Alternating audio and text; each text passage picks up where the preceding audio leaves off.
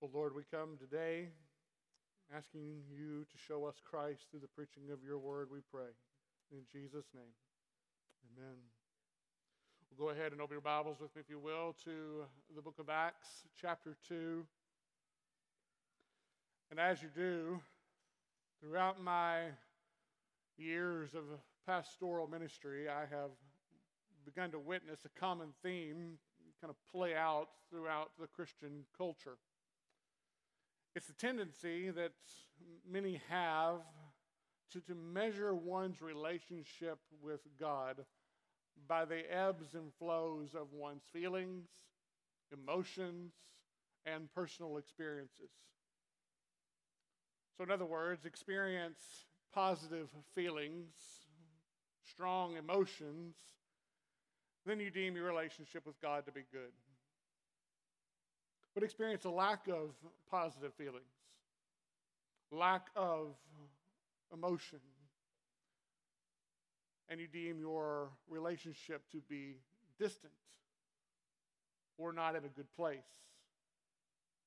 In fact, this may be where you find yourself this morning, feeling a, a bit distant and disconnected with God or from God maybe even massively distant and disconnected from God.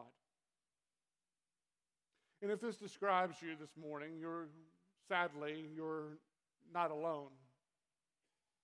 But alone or not, this isn't a place where you want to be. I hope you don't want to be there. It's not something we want to be feeling, a feeling of distance, especially from our Creator a feeling of, of discontent or disconnectedness. But when we feel this way, or you feel this way, or the broader culture of church feels this way, what's the temptation? To do whatever it takes to get those feelings, that emotion, that, that feeling experience back, like we may have experienced at one point in our life, or what we think that we should be having if we haven't experienced it in our life. Think of it like students going to camp and, and feeling the need to get back to, to church camp. Now, just out of curiosity, how many of you, adult or student, have, have been to church camp or church retreats at some point in time? So, a good number of you. Some of you, for those of you who haven't, church camps and church retreats commonly are associated with a, a kind of a spiritual mountaintop experience, if you will. Get away, and it's a, it's a time to be able to be rejuvenated and grow and to be more closely uh, connected to the Lord and His Word and His people. But then, after an incredible week of camp, students return home. And what happens upon returning home? You begin to descend the mountain. Sometimes it's a slow descent, sometimes it's a rapid descent down the mountain. All the feelings, all the emotions, all the excitement from a week of camp no longer once what they once were. And as these feelings and as these emotions fade, I know from years of being a student and leading student ministry, what's the tendency? What's the cry? We got to get back to camp and we got to get back to camp, or we've got to recreate the camp experience at home so we can get those feelings and those emotions again. We got to do what we can to get that back, which can then lead to what? It can lead to the attempt to, to create worship experiences that will then help foster those or these emotions feeling some need within, like we, that we have to do something to summon the Spirit to work in a fresh and new way. But that assumes what? It assumes that because that you yourself are feeling distant, that because your feelings and emotions aren't what they once were, where you desire them to be, that for some reason that the Spirit isn't present, or that the Spirit isn't working. And friends, nothing could be further from the truth. An ongoing and or renewed passion for God isn't something we have to manufacture. It's not something we have to create or recreate. It is something that we have to nourish, but it's not something we create. And what I want us to see this morning is that an ongoing or renewed passion for God is not based on some perpetual spiritual high. It's not based on, on a perpetual ongoing mountaintop experience. That's not the Christian life. But rather, I want you to see the Christian life is a life consistently and faithfully lived following Christ on his terms and not ours. And it all starts, all of this comes back to possessing and understanding a biblical understanding of conversion, a biblical understanding of what it really means to be saved. So that's what we want to have a healthy understanding of salvation. So turn with me to Acts chapter 2, verse 37, where we pick up at the conclusion of Peter's sermon at Pentecost that we looked at last week. Now, we looked at these verses as well last week, but now we're going to press in a little bit closer. The crowds of people in Jerusalem have, have just witnessed the 120 who were gathered in the upper room, who were filled with the Holy Spirit. They've seen these 120 come out into the streets and proclaim the mighty works of God in their own languages. And then, what are they left saying? what does all this mean? Like, what is all of this that's taking place? How do you explain this? And what did Peter do? He preached a sermon to give him the answer.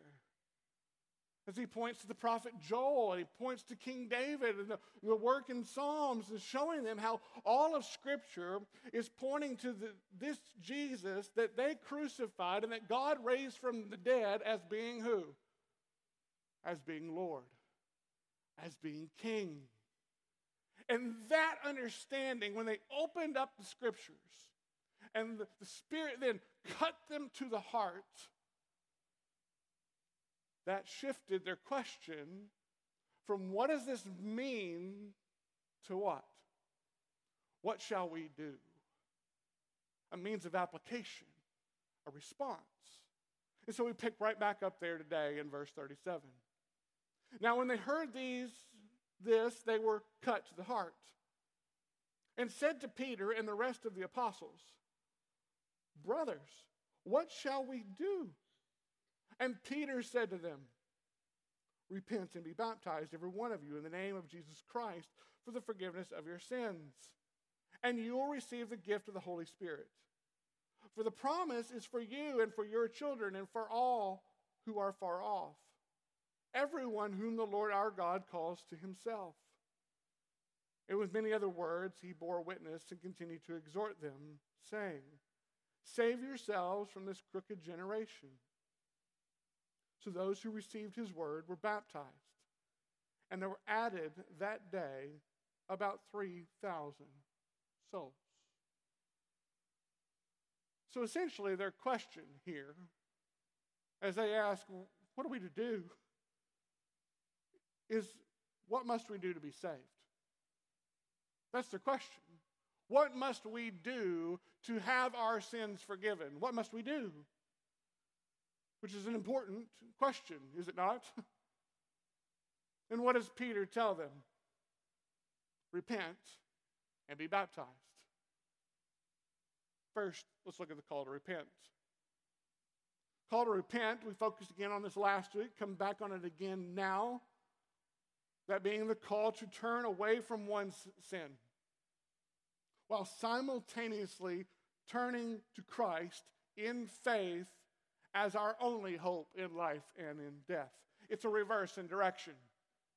So, not to go overly um, into an illustration, but it's simple. Not following Christ, following the ways of the world, treasure of the world, and every idol that this world offers over here. Repentance, turning away from this world. And Christ is our treasure, and we are following Christ.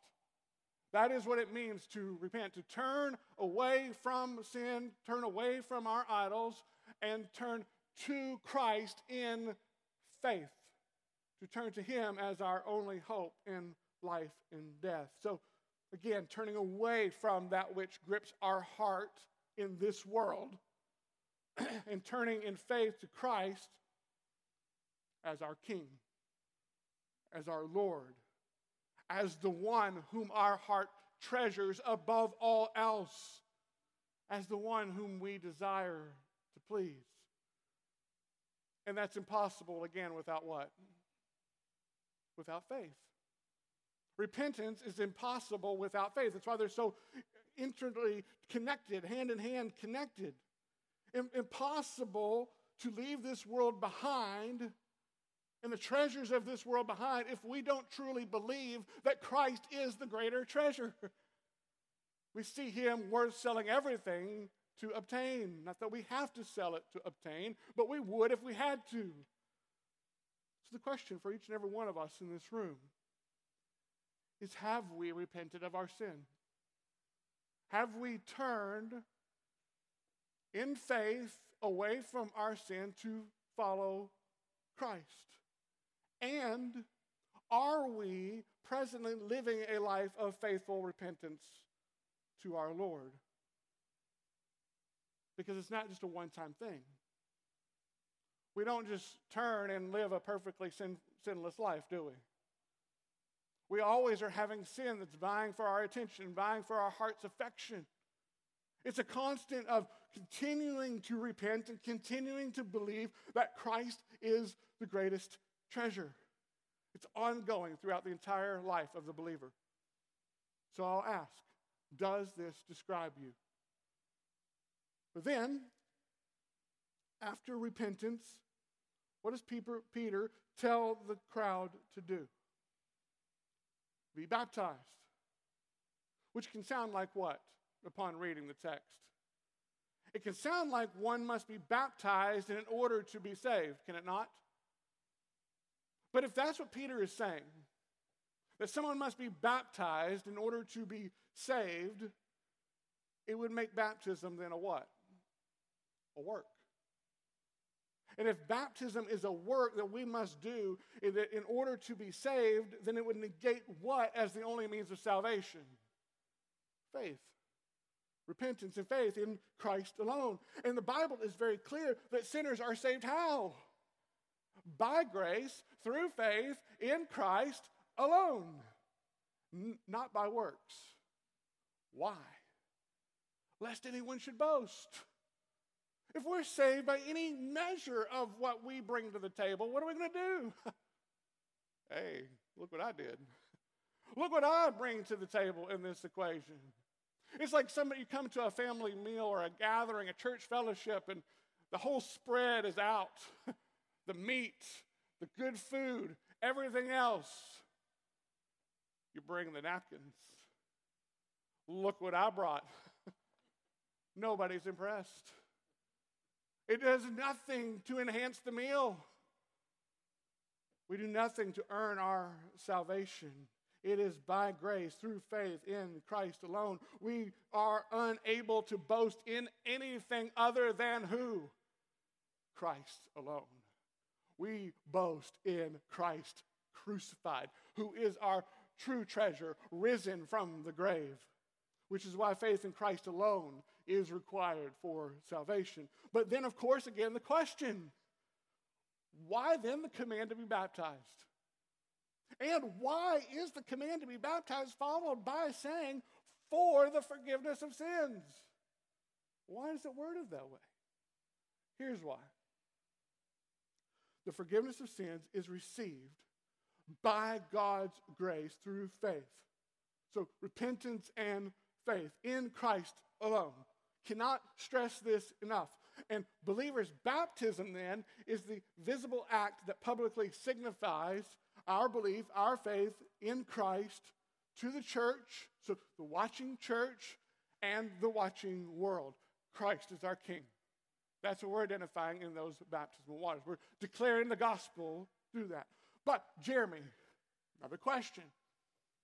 How do we know this for certain?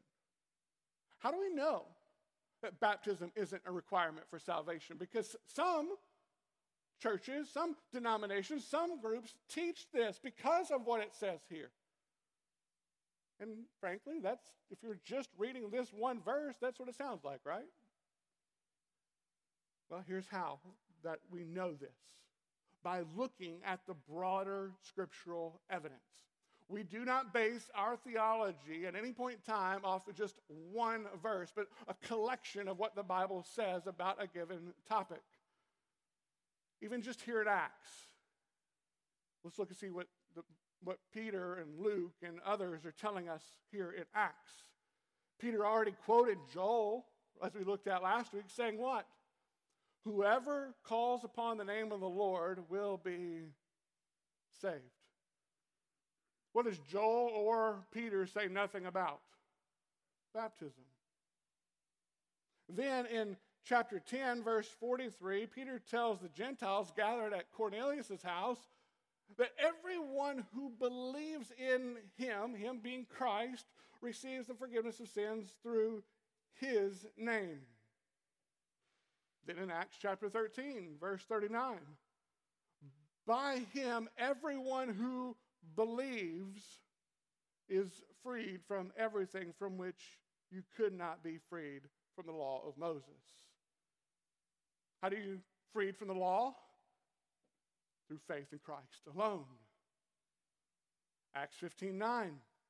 And God made no distinction between us and them, but cleansed their hearts by what? By faith. Not by works, but by faith, by the grace of God.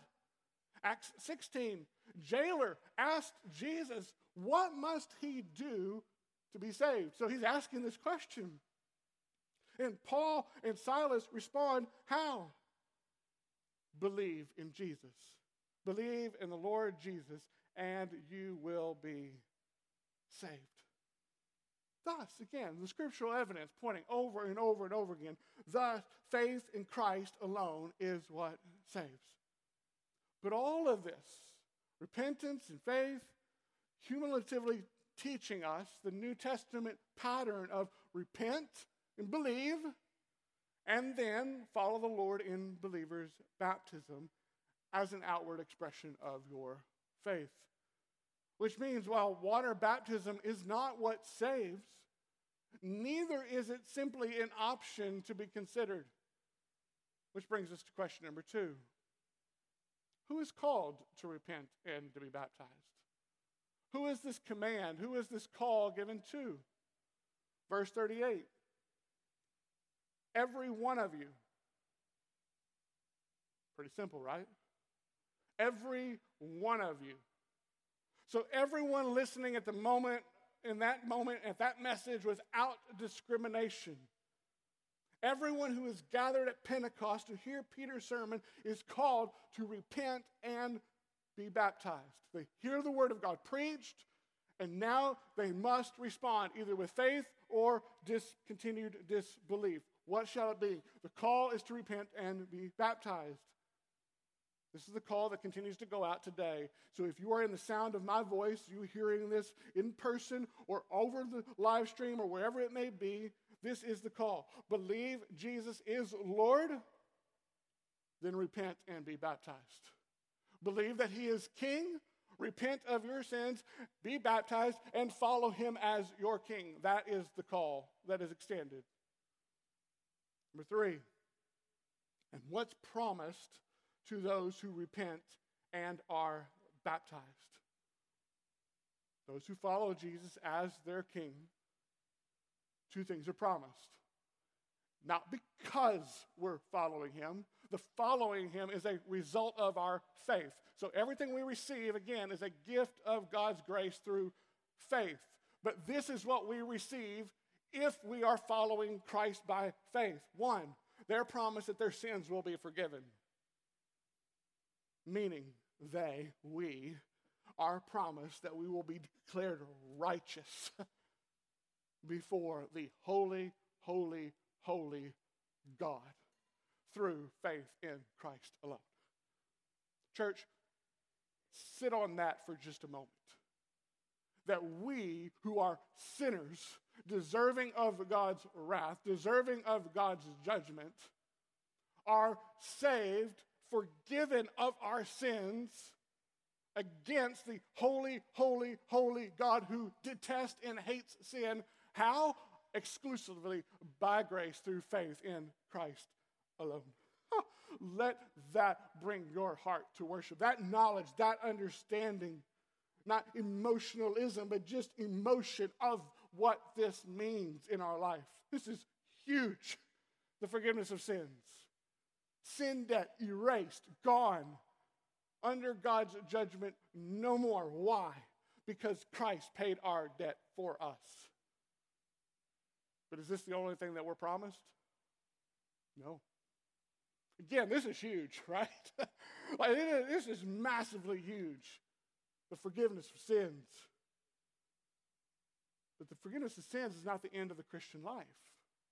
That's our problem as a church culture. We've made this the end game rather than the starting point. It's only the beginning. Because promise two is what? That they will receive the gift of the Holy Spirit. So, for those who have watched Top Gun 2, miracle number one, forgiveness of sins. Miracle number two, the gift of the Holy Spirit. We don't do anything to deserve this. This is also huge. Massively, massively huge. And we have the tendency, especially within Baptist cultures, to be like shying away from the Holy Spirit. And little spooky, a little like, I don't want to be associated over here. I don't want to be associated with wrong teaching. So we we're like, I just won't talk about it. That's wrong. Because the Holy Spirit is equally God. He is a gift that we have received. At the same time, we must adhere to the gifts and understand the teaching as the Bible says and not try to do man made manipulation. There's a big difference that is there. You know, some of you see me like even stepping out of the pulpit, like Jeremy has just gone charismatic compared to what he's used to. I'll try to keep it together. But the natural question here what does this mean to receive the gift of the Holy Spirit? Like, what does this mean? Like, what exactly does it mean to receive this gift? Is it referring to being baptized in the Spirit, as we read in chapter 1, verse 5? Is it referring to receiving the power of the Spirit, as we read in chapter 1, verse 8? Or is it referring to being filled with the Spirit, as we read in chapter 4, or chapter 2, verse 4? The answer? Yes. Yes to all of it. All of it. If you truly repent and believe in Jesus as your only hope in life and in death, you will receive the Holy Spirit. Not partially, but fully. There is no second baptism. There is no second receiving of the Holy Spirit. You receive the Holy Spirit in full at the moment of conversion. Not a little at a time, but fully. And who is this promise for? That's the fourth question. Who's this promise for? Because it sounds like a really good promise, right? Who's it for? Verse 39. The promise is for you and for your children and for all who are far off. Everyone whom the Lord our God calls to himself. So, three groups of people are mentioned here with this promise. We've got you mentioned here, referring to those who, all who are present in that moment hearing these words. So we say, You, all of you who are here hearing this sermon, you.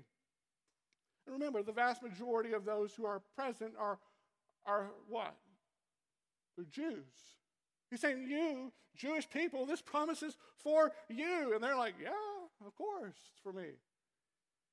And then he also goes and says, It's for who? For your children. So, Jewish children, all your children, this is for you. And then for who? for all who are far off, which was referring to the ends of the earth. He's referring to the Gentiles as well as the Jews. Thus, the wording everyone. This is for everyone. Even though it will not be until Acts chapter 10 when Peter is with Cornelius and receives the dream about the food and the unclean and this and that, that he's going to really realize that, oh, this is for the Gentiles too. This isn't clicking for him yet.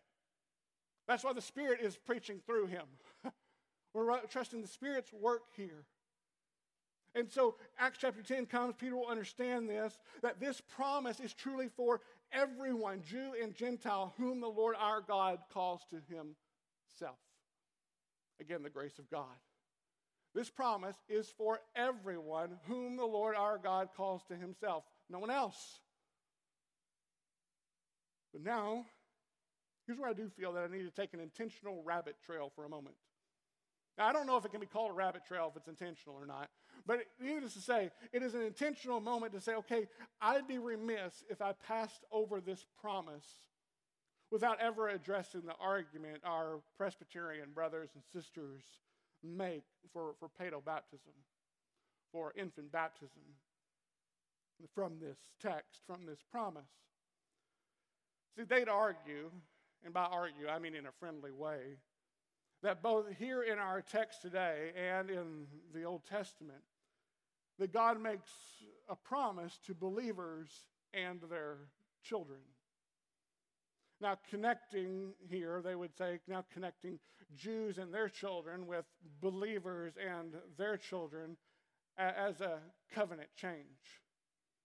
And with that, they'd argue that in the, both the Old Testament and in the New Testament, God attaches signs to these promises, which He does attach signs to these promises. Old Testament sign being what?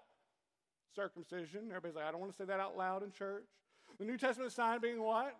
Baptism. That's easier to say as Baptists, we're saying. Baptism with baptism in their minds, then replacing circumcision as the covenant sign from this point forward in the book of Acts throughout church history. So the thought being, just as you'd circumcise an infant as part of the covenant community in the Old Testament, you, you baptize then an infant as a recipient of the promise in this covenant community of the church. And I know there's going to be different things they're going to bring to that equation, but overall, I, I get the reasoning behind the argument. I see the connecting thread that's attempting to be made here. And I greatly, greatly appreciate how, how they don't view infant baptism in the saving sense like the Catholic Church does. Catholic Church seeing this as a work of salvation, Presbyterians do not.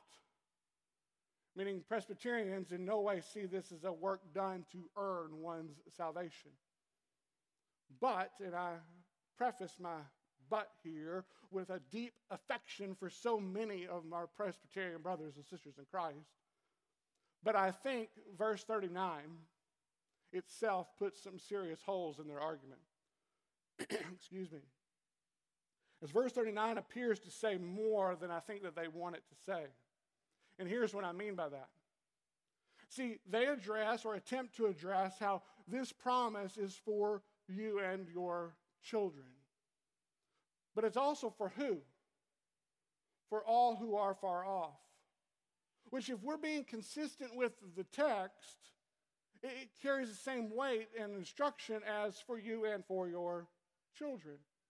Which means, logically speaking, by just following the argument that they're making for infant baptism, if, if we're willing to, or actually believe we should baptize unrepentant sinners as infants, then would we not be so convinced to baptize any and all unrepentant sinners who are far off? See, the prerequisite given for baptism in this text is what? Repentance. Repentance, which again is intimately tied with belief. And it's a command given to a crowd. Everybody in the crowd is who? A crowd of unrepentant unbelievers. There's not a giving a, a command to believers at this point. People are asking, like, what do we do? That's who he's given a command to. But the promise is no repentance, no belief, what? No baptism. Why? Because without repentance and belief, there's been no forgiveness of sins. There's been no giving of the Holy Spirit, which is why, as a church, we as a church believe in credo baptism, or what we more commonly refer to as believers' baptism. We believe the promise of the forgiveness of sins and the gift of the Holy Spirit are given exclusively to repentant believers. Second part of verse 39 given to everyone who calls upon everyone whom the Lord our God calls to himself. And yes, everyone who calls upon the name of the Lord, which as a means of application, and there's all kinds of applications we can glean here, as a means of application, however, certainly opens the pathway for children to come to saving faith in Christ and receive believers' baptism. If and only if they are repentant of their sins and are willing to follow Christ as their king. But without repentance and belief, regardless of age, so from children to adult, no person should be ever baptized. But now here's where I want to zoom out. All right? So again, I could stay there for a very long time, but now we want to zoom out. How does this promise give us hope for today? That's question number five. How does this promise give us hope today? Seeing that the promise to be baptized, seeing who this is for, everyone who calls upon the name of the Lord, everyone who the Lord calls to himself.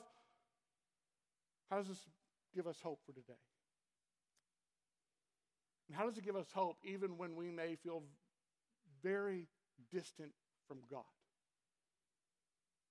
And to get our answer, turn with me now to Luke chapter 3.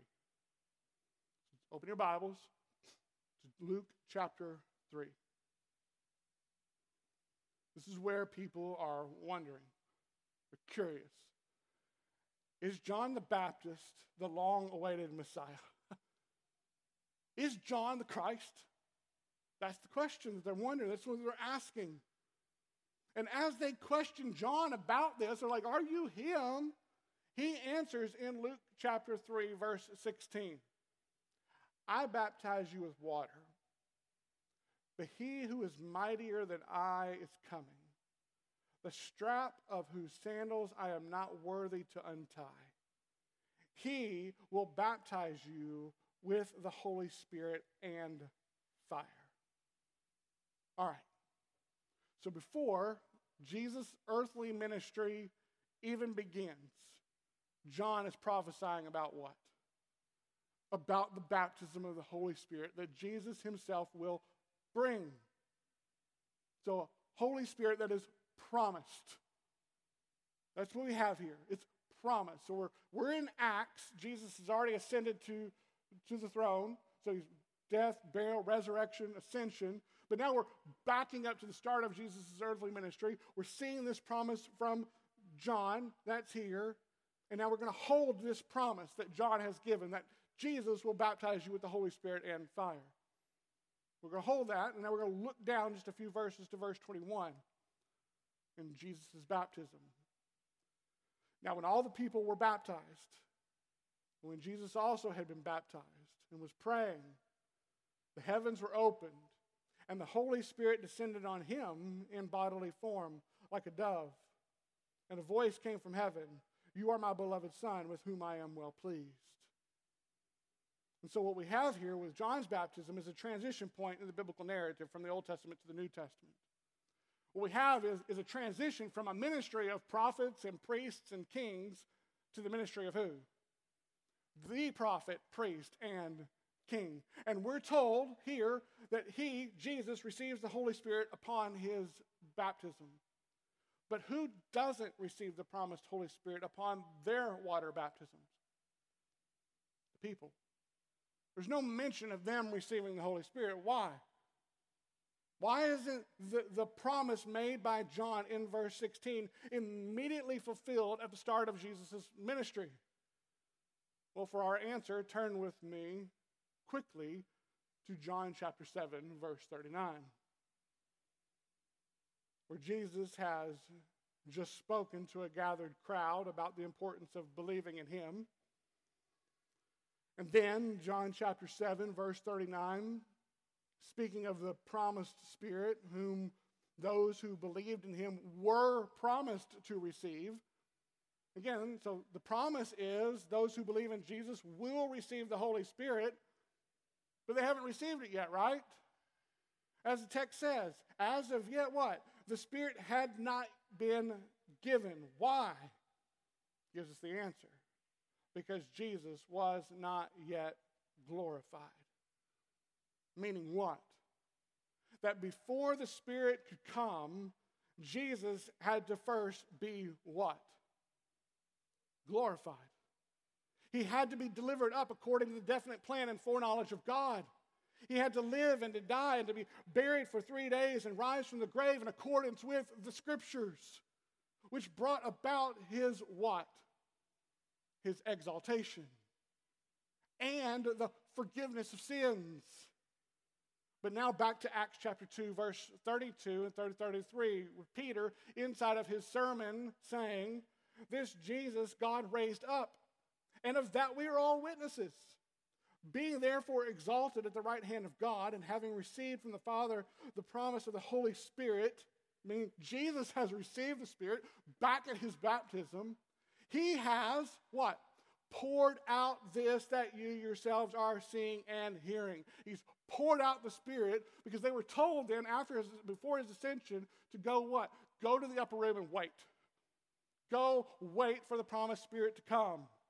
And so at Pentecost, the gift of the promised Spirit is poured out upon the 120. Meaning, here's the connection. Yes, Jesus, securing the salvation of his people, is a massive culminating moment in the overall biblical narrative. We rejoice in the forgiveness of our sins. We rejoice in the forgiveness of sins of any sinner who repents and believes. Amen? This is a good thing, a great thing. But again, that's not the end of the Christian's journey. It's the beginning. It's not that we saved and then just all right, I'm good. There's nowhere in the Bible. The Bible doesn't end with the Gospels. Because what's the promise that the prophet Joel has made? And that John the Baptist has made? And that Jesus himself has made? It's the promise of the outpouring of the Holy Spirit. Meaning, Jesus lived and died and rose from the grave so that he could fulfill this promise, so that he could send the Holy Spirit upon his people. Meaning, the central purpose of Jesus' entire ministry is realized in the outpouring of the Holy Spirit at Pentecost. He lived and he died and he rose from the grave to fulfill this promise along with the promise of the forgiveness of sins to not only have our sins forgiven, but to give us our, the Holy Spirit so that we, as His church, could carry forth the mission of God. So that He could usher in His kingdom through the work of the Spirit in us as the church, meaning the coming of the Spirit at Pentecost isn't of first importance a matter of one's personal experience or the gifting that one receives the first importance of the Spirit coming at Pentecost is the glory of Christ. It's the glory of Christ Himself. This is His culminating work, which is why the outpouring of the Spirit at Pentecost isn't a model that can or should or will ever be repeated. It can't be. Just as the crucifixion and the resurrection of Christ, they cannot be repeated. Nor does it have to be repeated. Why? Because the Spirit's power doesn't wear off. And nor will his ongoing work in our life pass away. Which means we don't need to invite the Holy Spirit to enter into this place or to fill this atmosphere. Why? Because if we're in Christ, this is the good news, church. If we are in Christ, He already indwells us.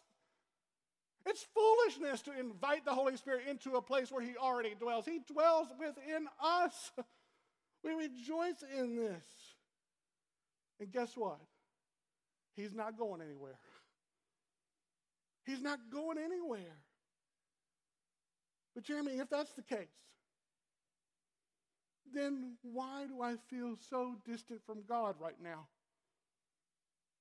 Why are we as a church not seeing more people baptized? Good questions. Well, for one, because the Spirit doesn't manifest Himself with the same intensity at every time and every place throughout history. 3,000 coming to faith in Christ in one day at Pentecost was a spectacular and amazing work of the Spirit, was it not? But it's not a normative pattern that we see repeated throughout Acts or the rest of the New Testament. Yes, people day by day, we're told in the, the next text, are coming to the Lord after Pentecost. Day by day, coming and being saved. But not 3,000 a day.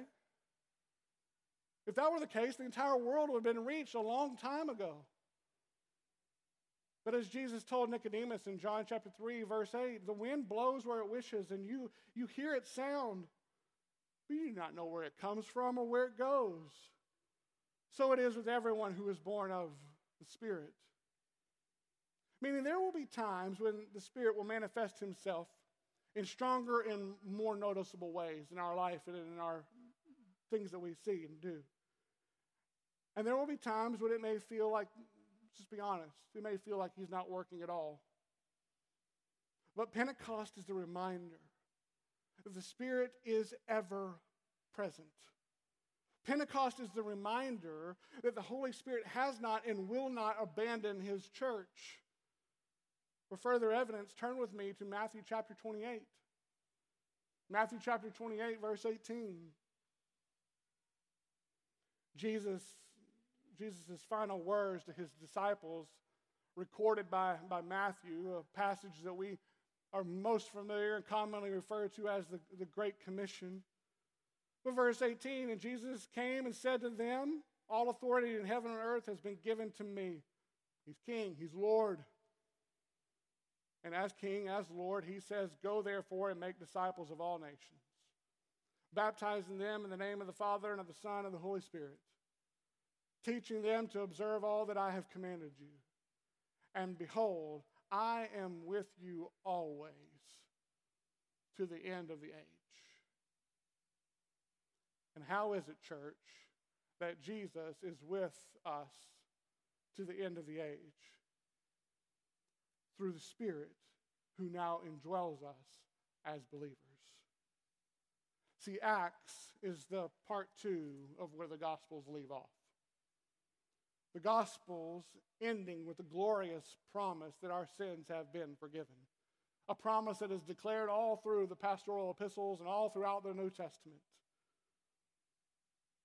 But Acts picking up with the glorious gift of the Holy Spirit and the Christian life that awaits, proclaiming this good news, proclaiming this message. See, Jesus' promise of, I am with you always to the end of the age, is the promise of Christmas. It is also the promise of Pentecost God with us. The promise that Christ will always be with his church through the Spirit until he returns. Adam and Eve out of God's presence. God's people wandering in the wilderness, and God so lovingly begins to tabernacle with and dwell with them. But this far and only that far, no further. Temple built, God with his people, but still there's a distance there. He sends his one and only Son to live and to die and to rise from the grave. God with us in Christ. Christ ascends to heaven, right hand of the Father reigning as king. God with us in the Holy Spirit, indwelling us as his people, as the temples of God. So, yes, the Spirit will manifest himself in different ways in different seasons, but he is never absent in the life of the believer. Never, ever, ever absent in the life of the believer. Which means the distance that we sometimes feel could result from any number of reasons. But it's not because he's absent in the life of the believer. Now, what are some of these reasons? Well, every situation is unique, but here are some important reasons that you may be feeling distant. It could be you're feeling distant because you've never actually received the Spirit. Maybe in your mind, you're convinced that you're a believer, convinced that you're a Christian because you claimed to believe in Christ at one point in time in your life, or because of a tradition that your family follows, or maybe because you were ceremonially baptized as an infant, or maybe even because you followed in believers' baptism. But truth be told, if you're really being honest with yourself, you've, you've never repented of your sins and turned to follow Christ. You never trusted Him as your only hope in life and in death. And if this is the case of you today, I, I, invite you to call upon the name of the Lord today and be saved. Repent and be baptized. Or, if you're being honest, the distance you feel could be the result of unrepentant sin in your life at present. So, on one hand, you're, you're claiming to desire intimacy with God, while on the other hand, you're refusing to turn from what He hates and follow Him on His terms. Which, friend, is a very dangerous place to be. Need proof? Read the Old Testament. People of Israel wanting all of God's promises, wanting all of God's blessings. You know what they didn't want? They didn't want God on his terms. Maybe this is you this morning. A refusal to repent, a refusal to want God on God's terms. And thus the separation and distance and pain that comes as a result. Repent. Yet another reason you may be feeling distant it may be the result of, of you not spending time with God in His Word and in prayer on a daily, consistent basis. Again, I think about students returning from camp and quickly losing that spiritual mountaintop experience, that high. But while at camp, the routine is what?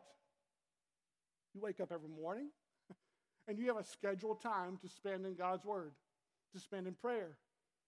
You gather with other believers in Bible study. You talk about the things of Christ. You, you're removed from various sinful temptations and unhealthy practices that tempt you at home. You're fed from God's word and, and spend time with other believers singing praises to God. And then you spend time collectively reflecting on these things to end your day. but then you come home. You come home and and you want the experience of that spiritual and emotional high to continue. But see, that's desiring intimacy without time spent together, which isn't going to work in a relationship, whether it's a person or with God. Trust and intimacy and closeness are built on time. And if your excuse is like, I'm just too busy, I got too much going on. You don't know my life. You don't know my schedule. Stop and think about who you're saying that to. Like, stop and think about who, who you're saying this to. I'm, I'm too busy, God. Consider that what you're busy with may just be the true treasure of your heart, not the Lord which is unrepentant sin. It's idols in the camp you're unwilling to remove.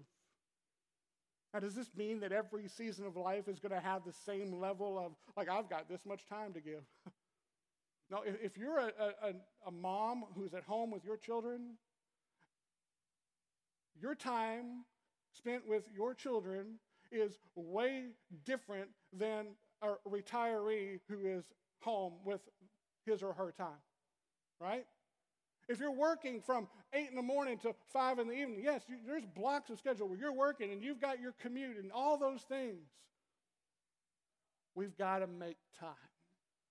We have to carve out time to rise up earlier, set aside the conversations, turn off the, the TVs, put down the phones, take out the earbuds, stop the conversation, and say, I'm going to read the text, and all you little ones you're going to listen as I read it, but I got to be in the text. We got to be able to study and know and to come before God in His Word. It's not the quantity of the amount of time that we're doing, but it's coming saying, I need you, God.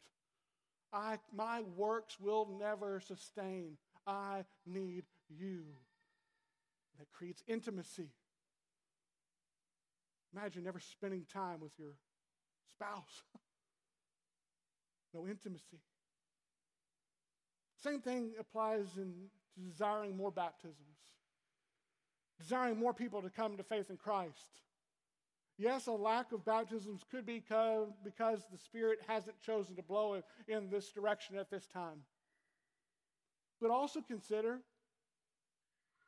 a lack of baptisms could be the result that are, are we being faithful to the task that Jesus has commanded us to do and given us the power to do?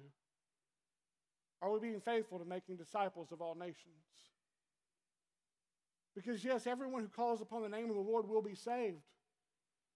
But again, not over and over again, how are they to call on him whom they have never believed or heard? How are they to believe if they've never heard? And how are they to hear without someone preaching and proclaiming and making known the good news of the gospel? They can't. They won't.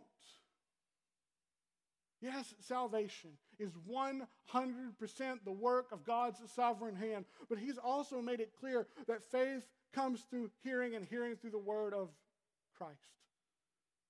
Which means we have work to do, church. We plant and we water, and we keep planting and we keep watering, and God gives the growth. We tell people what all of this means, teaching them everything Christ has commanded, and we trust the Spirit through His word to cut to the heart. But plain and simple, church, biblical conversion the Christian life isn't a life spent walking with the Lord on the mountaintops, but a life spent faithfully walking with the Lord through the valleys. The strength or closeness of our relationship with God, not measured by the ebbs and flows of our feelings and emotions and personal experiences, but our continued repentance and belief that are made possible by the Spirit's work in our life our continued reliance upon the Spirit's power as we live in obedience to His commands. You know what? We'll pick up there next week. Let's pray.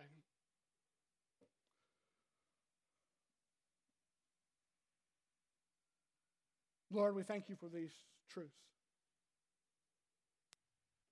Above all, we thank you for you, who is the promise giver.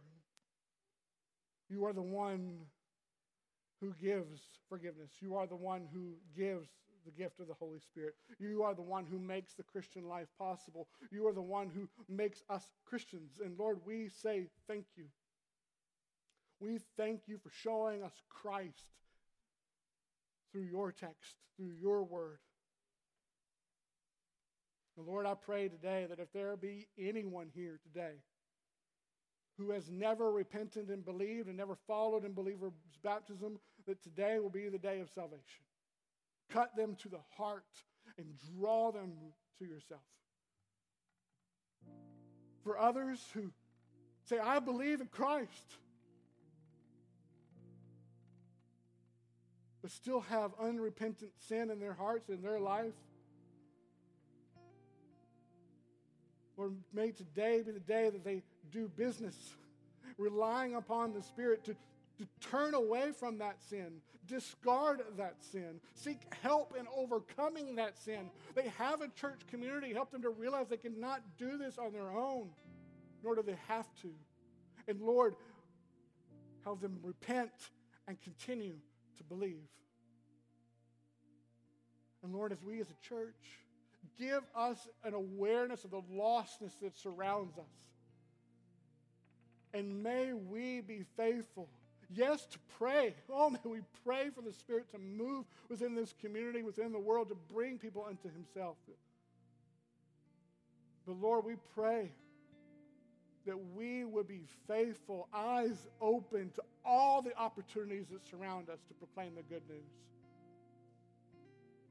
And trust you with the results.